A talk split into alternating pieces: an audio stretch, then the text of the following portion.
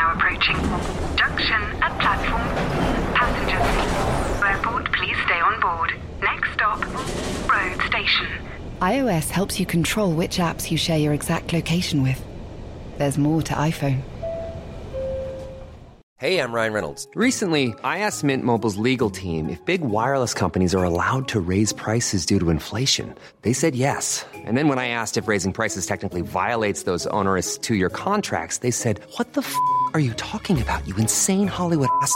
F- So to recap, we're cutting the price of Mint Unlimited from $30 a month to just $15 a month. Give it a try at mintmobile.com slash switch. $45 upfront for three months plus taxes and fees. Promo for new customers for limited time. Unlimited more than 40 gigabytes per month. Slows. Full terms at mintmobile.com.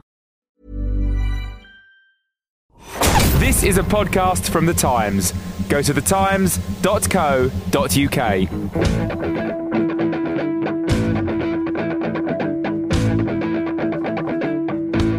Thanks for joining us uh, for another game podcast bonus. And uh, we haven't quite put these out as regularly as we would have, but um, given your overwhelming response, we're going to do another one. And it's a bit of a melancholy one, though, um, because uh, Ben Smith, who's, uh, who's been our colleague here, who's worked with us, uh, is is leaving the Times.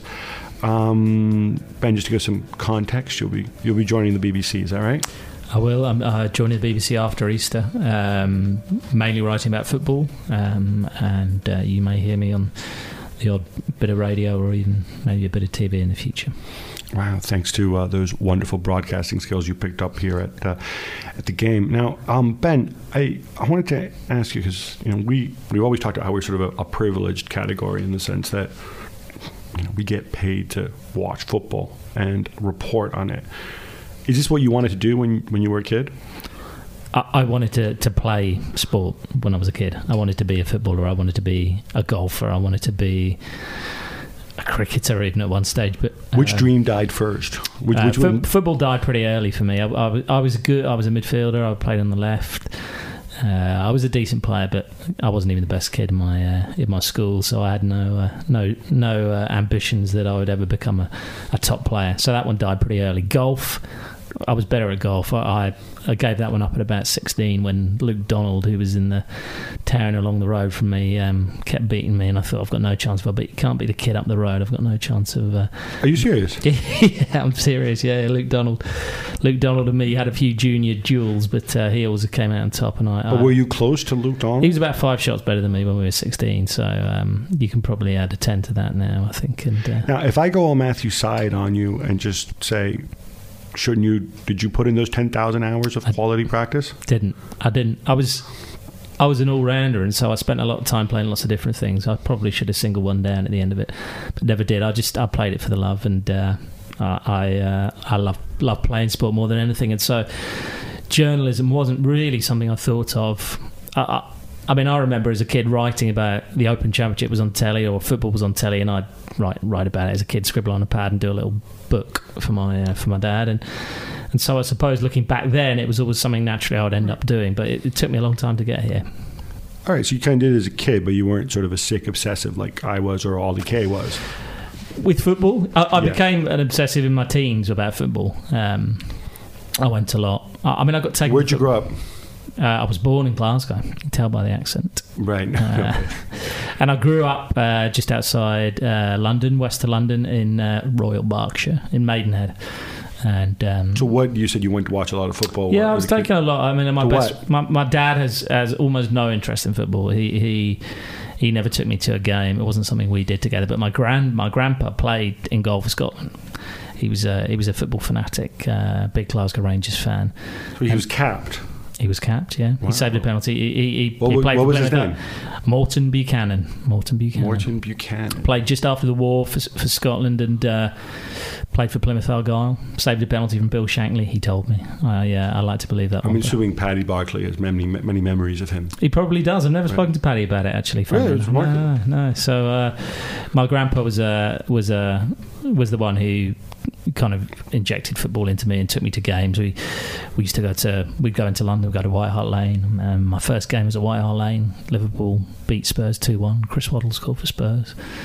Um, it was, uh, you know, I loved it, and, and it's everything that everyone always remembers. It's going to these fantastic stadiums where you walk up through the stairs and you see this pitch, and it's uh, not as green as they are these days, but it was still um, fantastic things, and the smell of hot dogs and all that stuff. And they got, you know, it, it was great, great memories, and being with him and hearing his stories all of which I'm sure were true, uh, was uh, was fantastic. And so that relationship built up with him and my teens, and, and football became a big part of my life um, as a teenager. Really, I mean, what you remember to from from going to to grounds back then, you, you know, it's always. I mean, I think like you, I, I started going to football when the grounds were a lot less striking, or they were just striking because they were they were big, or or obviously they were impressive looking. They were full of people. Um, did you ever wonder? I mean, one thing always struck me as a kid was when I, I sort of listened to the attendance and see, you know, there's thirty thousand people here. Like, if this were a city, it would be like, you know, bigger than where I live or whatever. Like, yeah, yeah. I mean, that, that's exactly it. It was it, the memories weren't so much of the of the of the action or the or the pitch or the the glamour of it. I don't remember that at all. I remember kind of it was a dingy, you know, White Hart Lane was a dingy place when we would go there, or, or Loftus Road was. These were kind of dingy grounds, and it was a you know, it wasn't a, a kind of the glamour, the clean cut image you see of football these days. It was, uh, it was a being in massive crowds of people walking to grounds and, and walking away from football grounds. That was what you remember all that stuff around it. Suddenly you're surrounded by more people than you've ever seen in your life in one place, and uh, I suppose that's the kind of stuff that sticks with you. Now, you're a dad yourself, and in a few years, uh, when you take your kid to um, a, a football match he'll be presumably experiencing something very, very different. Uh, um, unless he goes to Millwall or something. Although, although to be fair, the new den, I mean, except for the fans, looks pretty antiseptic.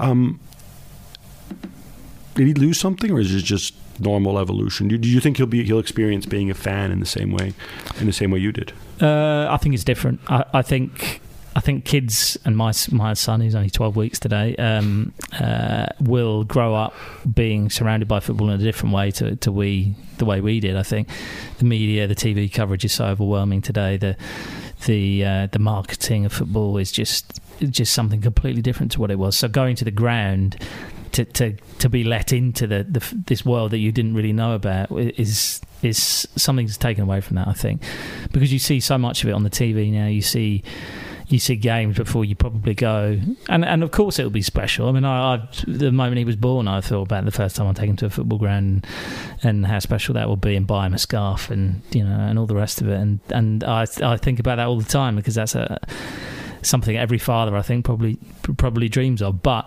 Um, it probably has lost some of the romance, that that, that magical feeling that you're in, you're entering a world that you have no real knowledge of when you go into a football ground, like I did. That that has died a little bit, which is a shame. Now I'm going to go all social media uh, on you. Um, some might say that you know, part of the magic when you first went to the ground was is that you're sharing the spectacle with the 20, 30, 40,000 people who are there. Um, that there's a whole sort of tribal element, and, and, you're participating in the ritual of you know the walking to the ground and all this stuff. And for people who, and I think this day it is the majority of fans who only experience it football through television. Um, they may congregate virtually on, on forums, Twitter, possibly Facebook, um, and live the passion perhaps just as intensely, only only differently. Yeah. Um, do we just take this as as evolution and maybe reflect on the fact that this way football does reach and does create more of a tribe out of a far greater, a more diffuse group of people, or is something lost whereby if you never go to a game you will never really get it I think if you never really, if you never go to to the ground of the club you love, you will never really quite get it. But it would be wrong to assume that these thousands of millions of people who congregate online are not as passionate, just as passionate about their club as the guys who go every week. It's all about opportunity and whether they can get there. You know, I think it's fantastic that football fans have found another way to congregate and and but but there is that magical special ingredient that, that, that, if you walk to a ground surrounded by people who all all pull in the same direction as you, you can feel it. It's uh, I remember feeling it as a kid, and and um, and you can't replace that. Uh, and it would be a shame to think that lots of people never feel that because you felt it, I felt it. I, I hope my my boy feels it when we go, and and um, uh, lifts you up to another level. I think, and and uh, and it bonds you with a football club in a way you can't ever feel online. I think. Ben, it's been a privilege working with you, um, and um, best of luck. And I'm just glad you're not moving that far away. Thank you, Gad. No, it's been a real pleasure. Thank you. And thank you all for uh, joining us here on the Game Podcast Bonus.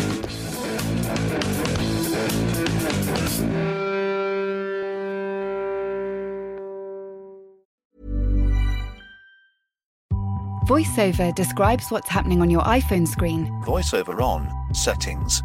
so you can navigate it just by listening. Books. Contacts. Calendar. Double tap to open. Breakfast with Anna from 10 to 11. And get on with your day. Accessibility. There's more to iPhone.